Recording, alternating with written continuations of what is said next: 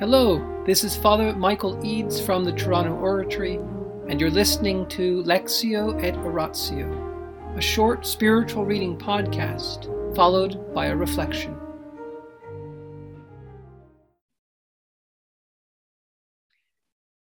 The Imitation of Christ by Thomas à Kempis, Book 4, Chapter 1 A Devout Encouragement to Receive Holy Communion the voice of Christ. Come to me, all you that labor and are burdened, and I will give you rest. What is this bread which I am to give? It is my flesh for the life of the world. Take, eat. This is my body given up for you. Do this for a commemoration of me. He who eats my flesh and drinks my blood lives continually in me, and I in him. The words I have been speaking to you are spirit and life. The learner, you and I. O Christ, the everlasting truth, all these are sayings of yours. Although they were not all spoken on one occasion or written down in a single passage, since then they are yours, and since they are true, it is for me to welcome them with all faith and gratitude. Your sayings, they are. It was you who spoke them. Mine too, because it was for my salvation that you uttered them. Gladly do I take them from your lips, that they may be implanted all the more firmly in my heart. So kindly those words of yours are, so full of sweetness and love they stir my soul. But my own sins fill me with fear. My troubled conscience flails me when I would receive so great a mystery. The sweetness of your words calls me on, but my clustering sins weigh me down. You bid me approach you in faith if I would share what is yours, to receive the food of immortality, if I desire to win glory and life everlasting. Come to me, you say, all you that labor and are burdened, and I will give you rest.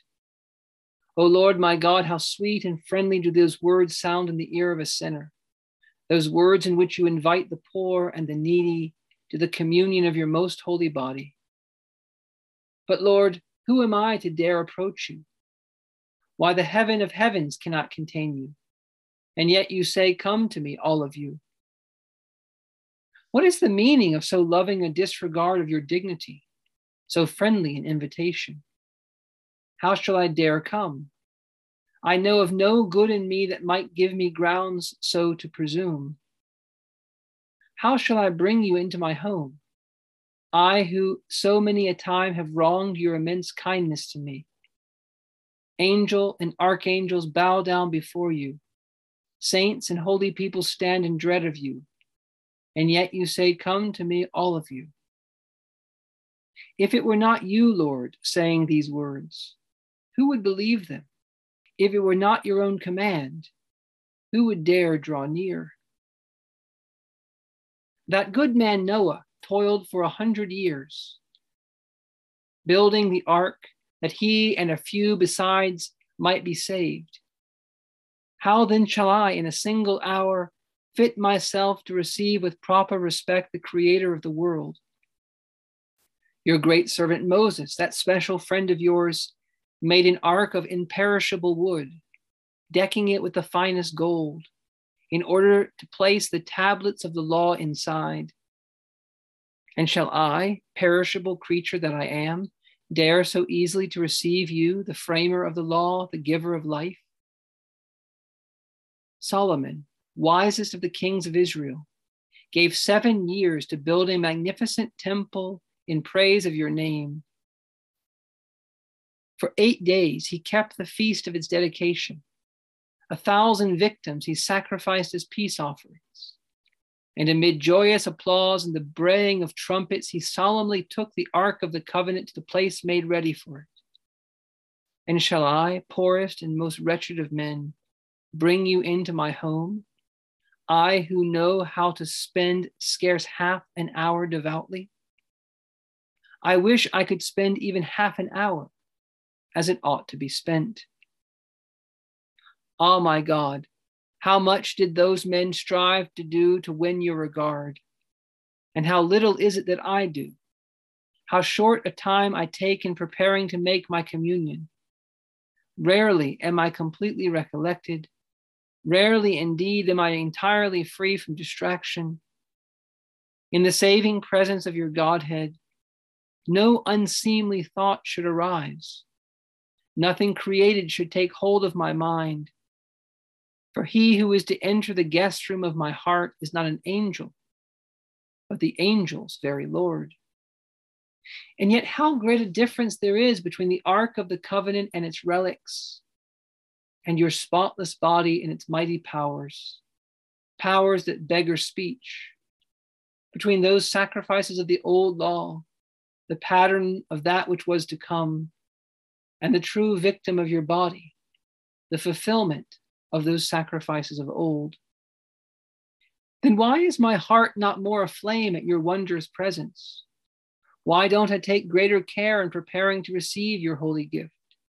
Seeing that those holy patriarchs and prophets of old, those kings and princes, together with all their people, showed such great devotion for divine worship.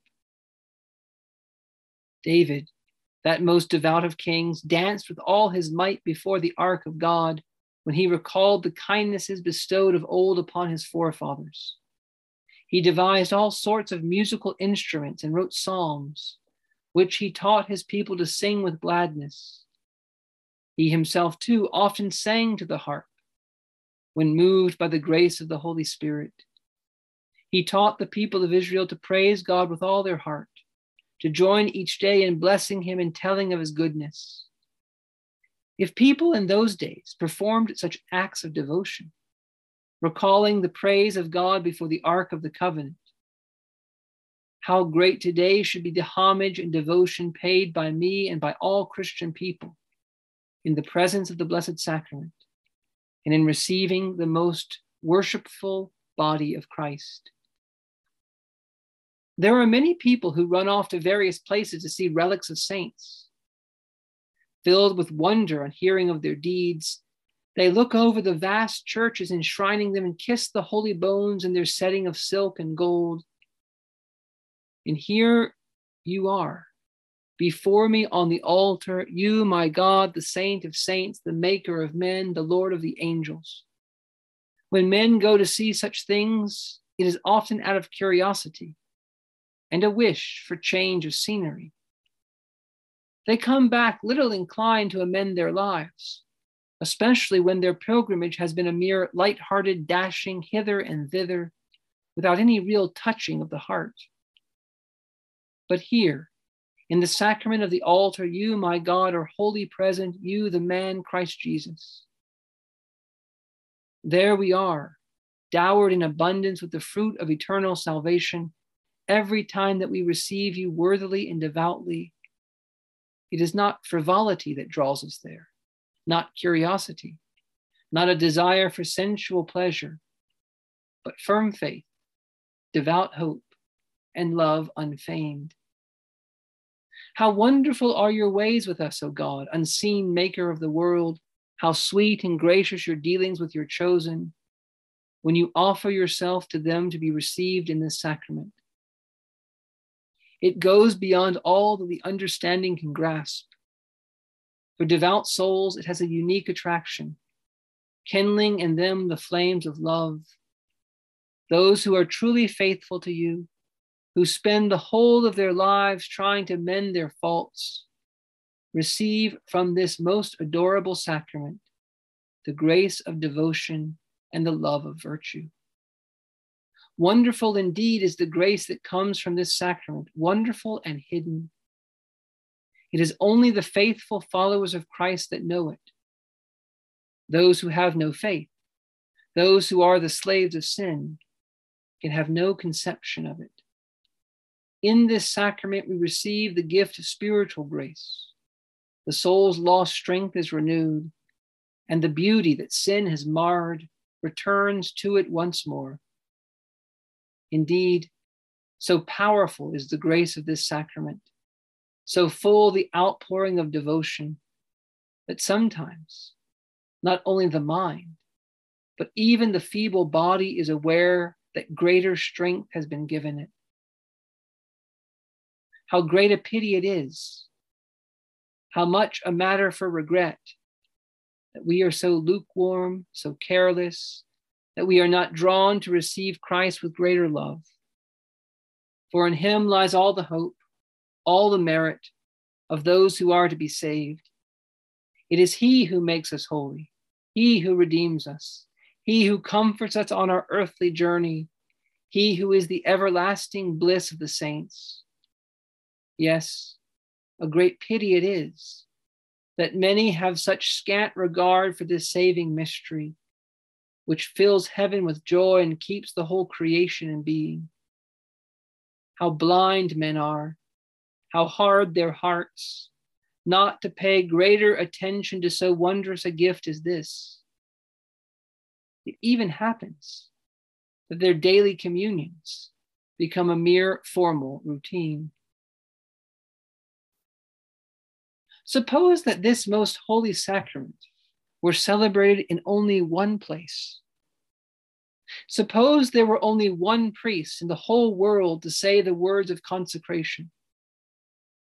How men would long to go to that place, to visit that one priest of God and see the divine mystery celebrated. But now there are many priests, and in many places Christ is offered so that the further afield Holy Communion is spread throughout the world, the greater proof it may yield of God's grace and love for men. Thank you, O good Jesus, eternal shepherd, for deigning to refresh us poor outcasts with your precious body and blood, for inviting us with your own lips to partake of this mystery.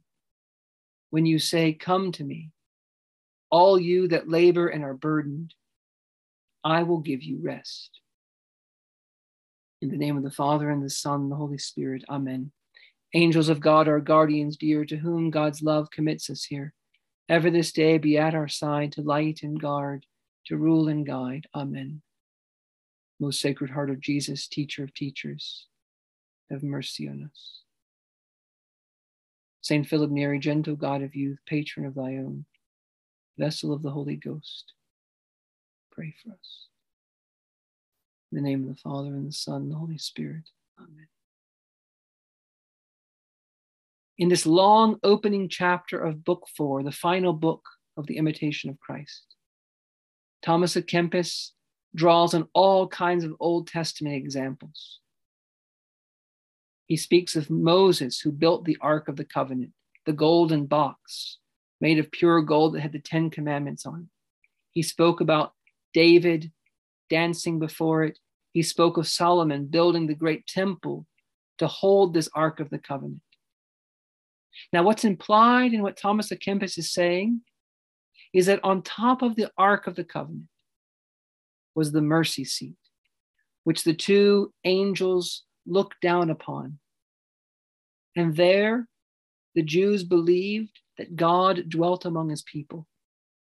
And there, the priest once a year would sprinkle the blood of the lamb, which was meant to try to take away the sins of that year, the Day of Atonement. The Jews believed that in their Holy of Holies, where the ark was, for as long as it was there, for it went missing in the time of Jeremiah. There, God was among his people. And so at the end of this chapter, when Thomas à Kempis talks about there being one priest, one place in the world where the divine mysteries are celebrated, he's hinting that that's kind of like what the Jews had. Kind of. They were the one people who had a place on earth where they could encounter God in a place. They knew where God was, not just everywhere, but that He had made this one place a special encounter with Himself. And what Thomas Kempis is saying is that if God were to multiply that presence, it would be a sign of greater love and grace for men. God runs the risk of it becoming routine because he wants to show us how much love he has for us. And in the Holy Eucharist, that is what God has done. Every people has become God's people. It wasn't just one chosen people who had the divine presence. Now, every nation on earth, every tongue, every land can have a tabernacle, a monstrance. Every people can have the Mass offered continually for them. And here in our tabernacles, we have not only the divine presence, we have the very humanity of Christ our Lord body, blood, soul, and divinity substantially present. There we find all his human love, all his divine love. And not only do we find his presence, we can receive him because he came to us not invisibly as on the Ark of the Covenant, he came in our flesh and blood, and he left himself for us under the form of food and drink, under the form of bread and wine, so that we could consume him, so that we could know that God wants to be intimately involved in our lives, and so that by eating him and drinking him, we do something very unique. We don't turn him into us like we do with regular food and drink. This precious body and blood transforms those who receive it into Christ so that we can receive him and then ite missa est, go forth the mass is ended. We might bring his love and mercy to other people. In the name of the Father and the Son and the Holy Spirit. Amen.